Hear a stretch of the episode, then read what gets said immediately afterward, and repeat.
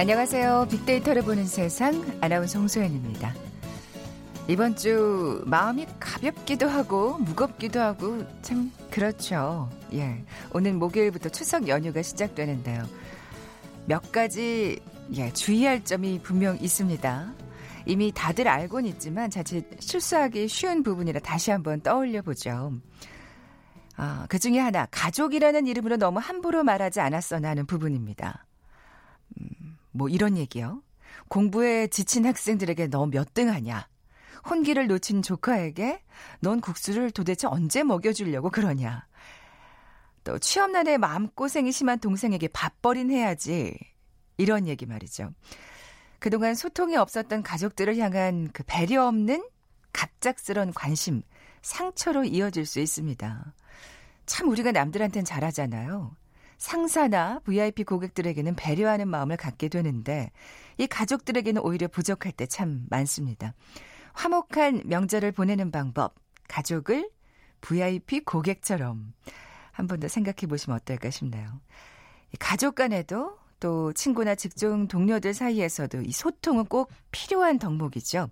최근 기업의 마케팅에서도 주목받고 있다고 해요. 잠시 후 빅데이터 인사이트 시간에 소통 마케팅이란 키워드로 빅데이터 분석해 볼 거고요. 지난주 홍콩 정부는 결국 중국 송환법을 공식 철회하겠다고 발표했습니다. 그런데도 시위가 또 이어졌죠. 세상의 모든 빅데이터 월드 키워드 시간에 자세히 살펴봅니다. 먼저 빅퀴즈 풀고 갈까요? 추석 연휴 사흘 앞으로 다가왔는데요. 역대급 강풍을 동반한 태풍 링링의 영향으로 뭐 과일, 농작물이 떨어지고 쓰러지면서 많은 피해가 발생했습니다. 참 안타깝기만 하죠. 어, 어려움이 있어도 차례상에 올라갈 과일은 준비하셔야 할 텐데 오늘 문제 이 과일 중에 하나를 맞춰주시면 됩니다. 사과와 함께 차례상에 올리는 대표적인 과일이죠. 이 과일 기관지 질환에 효과가 있어서 감기, 해소, 천식 등에 좋고요. 배변과 이뇨작용을 돕기도 합니다. 이 과일의 특산지로 성완, 나주 지역 등이 유명한데요.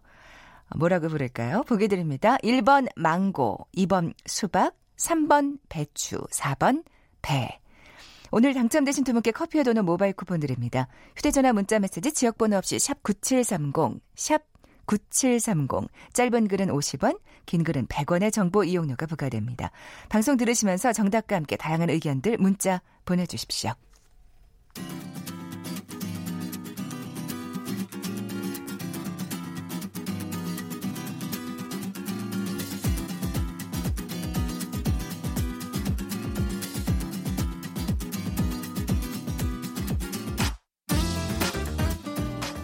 데이터는 시그널이다. KBS 일라디오 빅데이터로 보는 세상. 세상의 모든 빅데이터. 궁금했던 모든 화제와 이슈를 빅데이터로 분석해보는 시간이죠. 세상의 모든 빅데이터. 오늘은 지구촌 화제 이슈 빅데이터를 통해 분석해봅니다. 빅커뮤니케이션 전민기 팀장 나와 계세요. 안녕하세요. 네, 반갑습니다. 전민기입니다. 네. 아, 드디어 지난 수요일 날 네. 예, 공 중국 송환법이 공식 철회된다고 발표가 됐습니다. 그렇습니다. 캐리람 장관이 중국 송환법을 공식 철회하겠다라고 발표를 했습니다. 사실 전 세계가 주목하고 있던 사안이고요. 먼저 중국 송환법은 중국인이 가해자거나 피해자인 사건이면 범죄 용의자가 홍콩에 있다고 하더라도 중국 정부가 쉽게 데려갈 수 있게 하는 게 이제 주요 내용이고요. 네. 사실 국가별로는 다 이게 맺어져 있어요. 웬만하면. 그런데 이제 중국에서 어, 중국을 반대하는 혹시 그렇죠. 인사가 있으면 데려가서 사실 이게 정치적인 네. 이슈와 연결이 되기 때문에 이렇게들 반발한 거잖아요. 맞습니다. 그래서 영국이나 미국 등 20개 나라와는 이미 조약 체결했는데 중국과는 안 하고 있었는데 뭐 결국에는 음, 철회하는 쪽으로 지금 음, 결론이 났습니다. 네. 그런데 송화법을 철회하겠다고 했음에도 지난 주말 홍콩 시위대는 또 거리로 나섰습니다. 네. 예. 이거 왜 그러면은 다 된 거 아닌가 싶은데 사실은 이따 뒤에 설명해 드리겠지만 아직도 요구 사항이 좀 남아 있고요. 네. 그다음에 지금 14주 연속으로 어 시위를 하고 있는 야. 건데 지난 토요일 저녁에 이제 검은 옷 입은 시민들이 어 다들 나와 가지고 지난 주말에 지지난 주 말이죠. 경찰 체포 작전 당시 CCTV 영상을 내놓으라는 요구를 한 거예요. 왜냐하면 이때 당시에 그 홍콩 경찰이 특공대 투입해서 63명을 체포한 어 곳에서 이제 시위를 했는데 홍콩에서는 당시 시민 3명이 죽었다, 목숨을 잃었다 이런 소문이 급속히 퍼져 있는 상황이었어요. 그랬군요. 그러다 보니까 이때 상황이 담긴 CCTV를 내놓으라라고 하는 것이고요. 음. 그 계속해서 지금 어, 시위를 이어가겠다. 앞으로도 우리가 요구하는 것들이 있기 때문에 그래서 시위는 아마 한동안 조금 더 계속될 것으로 보입니다. 네. 아, 대단한 또 시민들의 정말 의지라는 생각이 드는데 네. 이게 지금 14주 연속 6월부터 그러니까 시작된 거죠. 맞아요. 6월 9일부터 16일까지 일단 세 번의 큰 시위가 일어났고요. 이때 시위대가 200만 명까지 늘어나게 되는데 홍콩 인구가 그래요. 700만 명이거든요. 뭐 나중에는 거의 반 가까이가 참여하는 그런 큰 시위가 됐고요. 홍콩 정부가 시위대 진압하려고 이제 최루탄과 물대포 등장시키면서 국제사회 비판과 관심도 커졌고 결국 캐리람 그 행정장관이 6월 18일에 대국민 담화 열고 사과까지 했었어요. 그 갈등이 해결될 때까지 송환법 추진하지 않겠다. 근데 이제 7월 1일에 홍콩이 중국으로 반환된 지 딱 22년째 되는 날인데 홍콩 역사상 처음으로 시위대가 이제 국회를 점거하면서 여러 가지 요구들을 하게 됩니다. 왜 그러냐면 중국 자체에 대한 불만이 이제 커지게 된 상황이었고요. 그러다 음. 보니까 중국 정부가 시위대를 폭동이라고 부르면서 또 비판하는 강도가 높아지면서 갈등은 더 커진 거고 사실 이때 정말 많이들 걱정했었죠. 예. 이런 상황에서 7월 21일이 아주 중요한 날인데 백색 테러가 발생했어요. 그러니까 손에 파이프하고 강목 들고 흰 옷 입은 남성들이 시위 끝나고 귀가하던 시민들을 사정없이 때리는 일이 있었죠. 임산부 포함해서 뭐 최소 45명이 병원에 실려갔고 근데 이제 백색 테러 당일에 일부 시민들이 홍콩 내 중국 기관에 가서 국가 상징물을 훼손했는데 아, 이게 연관성이 있는 거 아니냐 이렇게 되면서 또 갈등은 더 깊어졌고 8월 5일에 이제 결국 시민들은 총 파업을 시작했습니다. 지하철, 버스, 비행기 제대로 운행이 안 됐고 홍콩 도심이 전체적으로 멈췄고 그러면서 세계 관심은 더 커졌고요.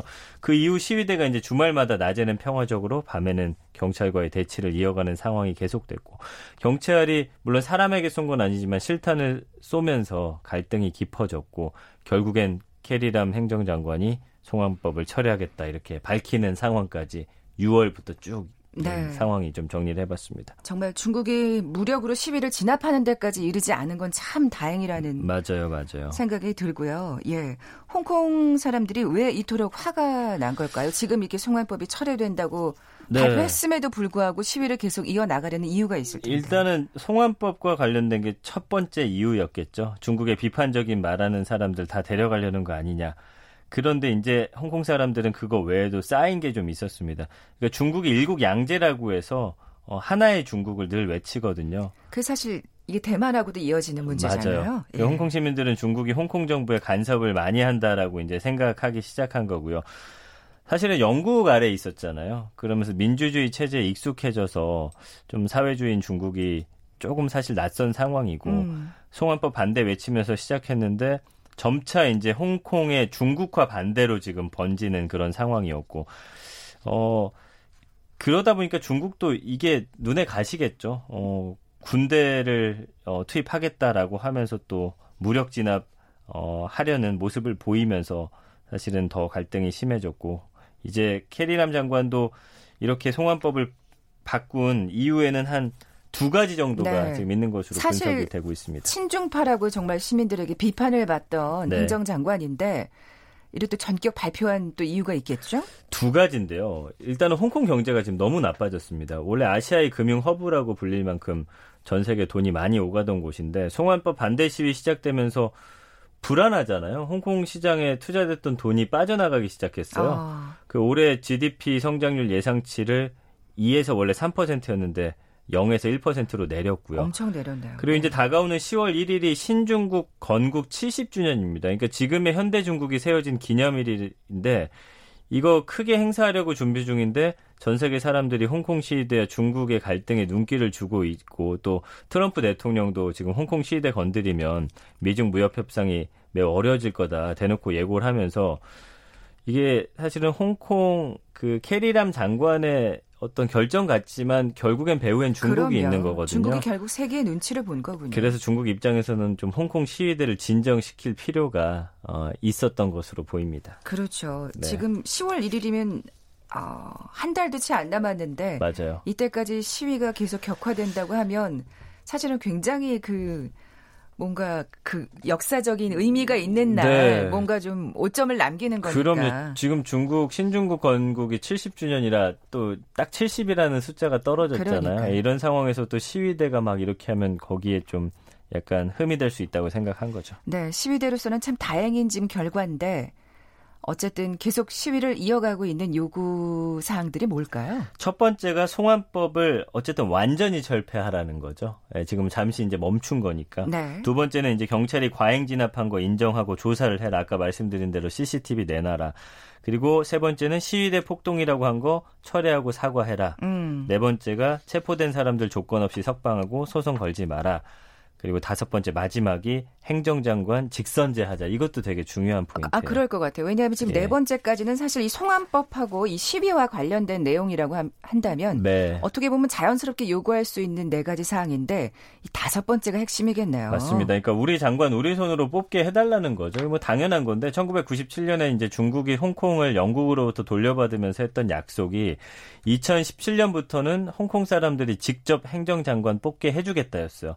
근데 2014년에 중국이 갑자기 마음을 바꿨습니다. 이게 문제였군요. 예, 그래서 예. 행정장관 뽑을 때 중국 정부의 승인을 받아야 하도록 법을 개정했고 홍콩 시민들은 이제 행정장관마저 중국이 뽑으니까 중국이 홍콩에 더 이래라 저래라 하는 거다 이런 생각을 음. 갖고 있어요. 그래서 사실은 본질적으로 이 마지막 다섯 번째가 해결이 되지 않는 한은 이 위로 가는 것들이 계속 아마 갈등을 빚을 것이고 음. 이 이후에 지금 중국과 홍콩의 관계도 사실은 거의 시한폭탄 같다. 뭐 이렇게 봐야 될 것 같습니다. 아직까지 끝나지 않은 문제라는. 예. 그리고 중국의 자본이 들어와가지고 홍콩 물가도 그렇고 집 가격이 엄청 올라갔어요. 그 중국의 그랬죠. 수많은 돈들이. 네. 그러니까 홍콩 사람들은 굉장히 불만이 크죠. 지금 예. 불만을 가질 수 있는 요소들이 계속 생겨나는 상황이 이제 제거되는 상황이 아니니까 음. 중국과의 갈등은 아마 한동안 또 어, 골치 아픈 사태가 되지 않을까 싶습니다. 네, 참 여러모로 우리가 그 홍콩 시위를 바라보는 눈이 좀 남다를 수밖에 없잖아요. 맞아요. 네. 뭐이 시민들의 반응이나 국민들의 반응이 또 이 직선제 얘기가 나오니까 또 예전 우리나라 생각도 나고 네, 네. 그런 느낌도 있고 사실 근데 그 시위 현장에 성조기를 들고 나타나시는 분들이 이제 또 생겼더라고요. 맞아요, 맞아요. 근데 네. 아마 그렇게 되면 갈등이 또 격화될 수가 저 있어요. 뭔가 이게 본인들의 힘만으로는 해결이 안 되니까 이제 미국의 힘을 빌려보겠다는 음. 뭐 그런 또 마음일 것 같은데 사실 또 그런 걸 바라보는 입장으로서는 외부의 시선으로서는 좀 우려될 수밖에 없는. 맞습니다. 그러면 중국이 네. 또 강하게 나올 수밖에 없겠죠. 그또 네. 결국에는 또 미중 갈등으로 또 네. 번지게 되면 사실은 너무 어려운 문제예요. 사실은 쉽게 풀 수 있는 상황이 아닙니다. 미중 갈등까지 가게 되면 또 우리나라한테 영향이 분명히 있을 네, 테니까요. 네. 참 복잡하네요. 아, 계속해서 지켜보도록 하겠습니다. 사실 처음에 이게 6월에 5, 6월에 처음 이 전 팀장님이 얘기해 예, 주셨을 때가 소개해드렸었죠. 예.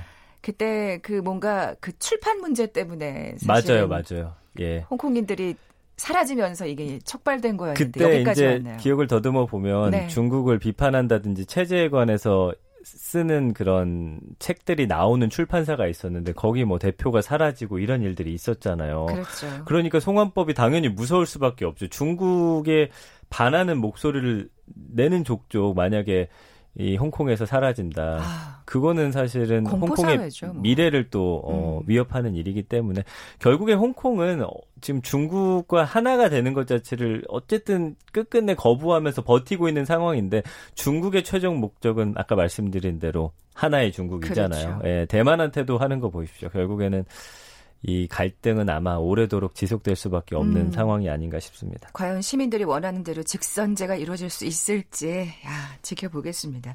지금까지 비커뮤니케이션 전민기 팀장과 함께했습니다. 고맙습니다. 감사합니다. 잠시 정보센터 헤드라인 뉴스 듣고 돌아올게요. 수행비서를 성폭행한 혐의로 항소심에서 법정 구속된 안희정 전 충남지사에게 대법원이 징역 3년 6개월을 선고한 원심 판결을 확정했습니다. 더불어민주당 원내 지도부와 중진 의원들은 오늘 국회에서 조찬 회동을 하고 조국 법무부 장관 후보자의 적격 여부에 대해 논의한 결과 조 후보자를 임명해야 한다는 의견이 우세했던 것으로 전해졌습니다. 자유한국당 황교안 대표가 정권이 몰락해도 좋다면 조국의 법무부 장관 임명을 강행하라며 끝내 임명을 강행한다면 특검과 국정조사를 하더라도 불법을 밝힐 수밖에 없는 상황이라고 말했습니다. 장제원 한국당 의원 아들의 음주운전 사고와 관련해 민주당과 평화당, 정의당은 장 의원이 개입한 정황이 있다면 사퇴해야 한다고 촉구했습니다. 지금까지 헤드라인 뉴스 정원 나였습니다.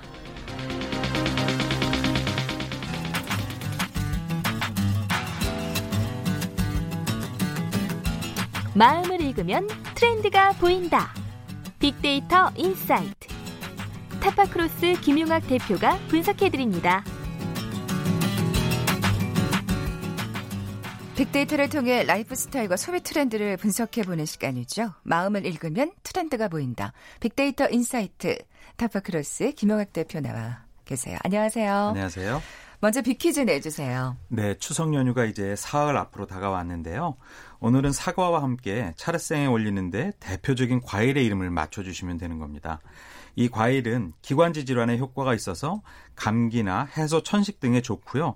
배변과 이노작용을 어, 돕기도 합니다. 이 과일의 특산지로 성환, 나주 지역이 유명한데요. 무엇일까요? 1번 망고, 2번 수박, 3번 배추, 4번 배입니다. 네, 태풍으로 링링으로 인해서 큰 피해가 없기를 바라면서 오늘 문제 내드렸어요. 정답 아시는 분들 저희 빅데이터를 보는 세상에 지금 바로 문자 보내주십시오. 휴대전화 문자 메시지 지역번호 없이 샵 9730, 샵 9730입니다. 짧은 글은 50원, 긴 글은 100원의 정보 이용료가 부과됩니다. 저희 아나운서들도 이 목 아플 때 조금 그렇죠. 감기가 온다 싶을 때 요거랑 꿀이랑 나서 이렇게 뭉건하게 끓인 다음에 맞습니다. 마시기도 하고 하는데요. 자, 오늘의 키워드 소통 마케팅입니다. 제가 아까 오프닝에서 정말 이 추석 때 가족들 간의 소통 중요하다. 그렇습니다. 함부로 배려 없이 말하지 마라. 그런 말씀을 드렸는데 이 기업 간의 마케팅에서도 이 소통이 중요하군요. 그렇습니다. 소통은 뭐 모든 일상에서 가장 중요한 요소인데 그렇죠. 특히 기업과 브랜드에서도 소통의 역할이 주목을 받고 있습니다. 일명 소통 마케팅이라고 하면 기업과 브랜드가 다양한 채널을 통해서 소비자와 소통을 강화하고 이를 통해서 또 인지도와 친밀감을 높이기 위한 양방향 마케팅 전략이 대 대표적인 사례라고 볼 수가 있을 것 같습니다. 네. 요즘 소비자들은 정말 적극적이어서요.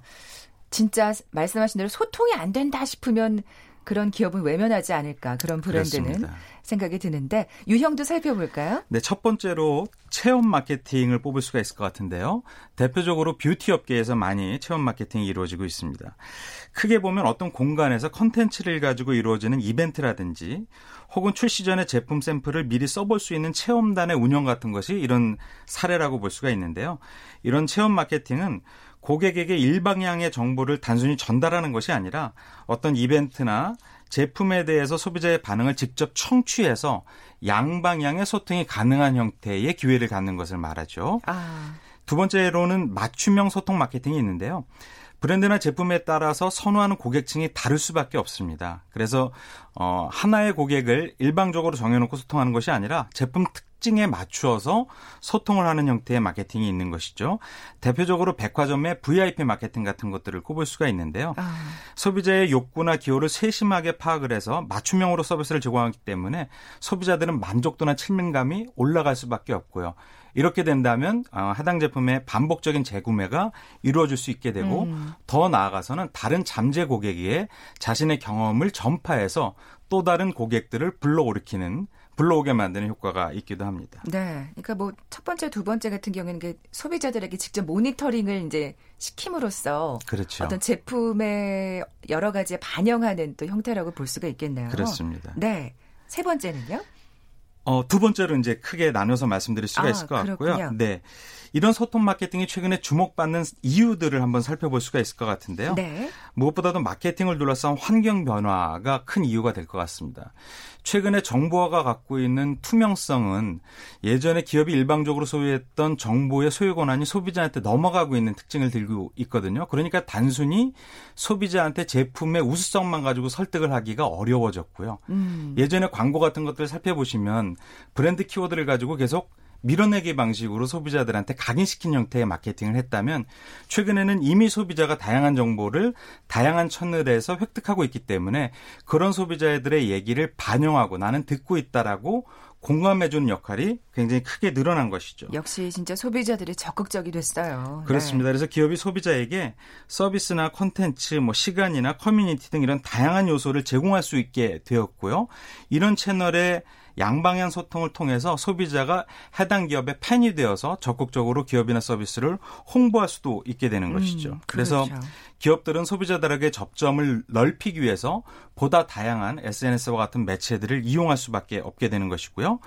소비자는 이런 미디어 환경이 변화했기 때문에 능동적으로 소통을 행할 수 있는 창조자가 되기도 했고 독립적인 미디어가 되기도 한 것이죠. 네. 그래서 몇 년 전부터는 프로슈머 소비자 가 제품의 개발에 직접 참여하고 만들어진 제품들을 홍보할 수 있는 주체로서 기능하게 되는 것이죠. 네.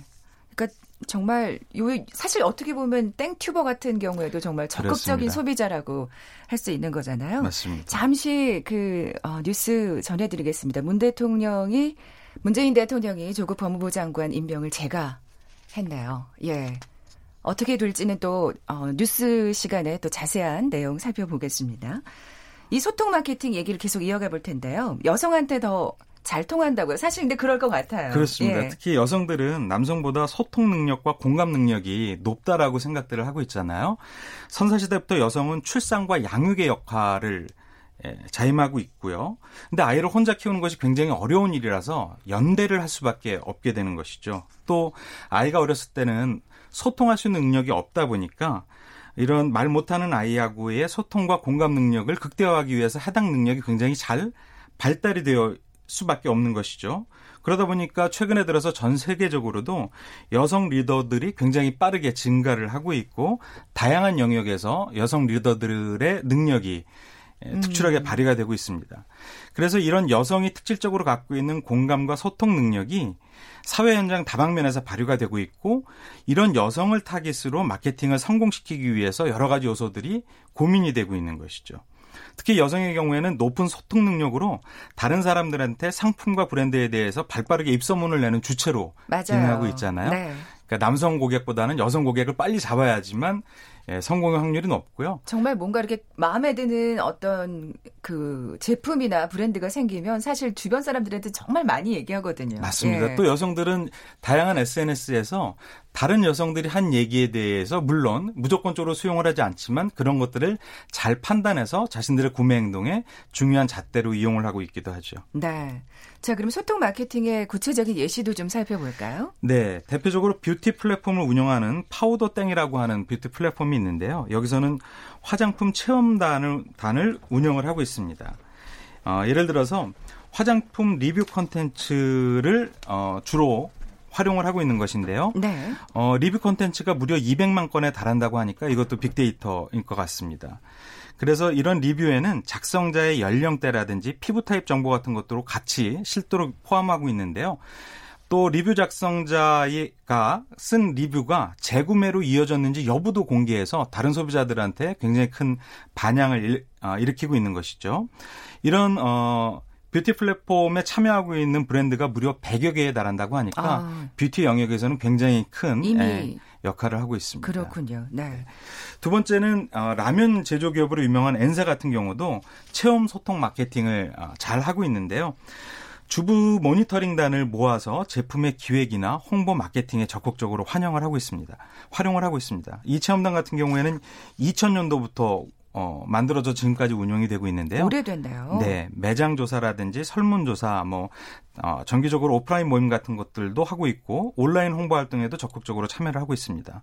이분들이 한 얘기들을 보니까 어, 단종된 찌개면을 재출시해 달라, 뭐 프리미엄 라면 열풍에 맞춰 맛과 품질을 업그레이드 해달라. 이런 아주 적극적으로 제품 개발에 반영될 수 있는 예, 요구들을 내놓고 있다고 합니다. 어, 그렇군요. 네, 세 번째로는 재미있는 키워드인데요.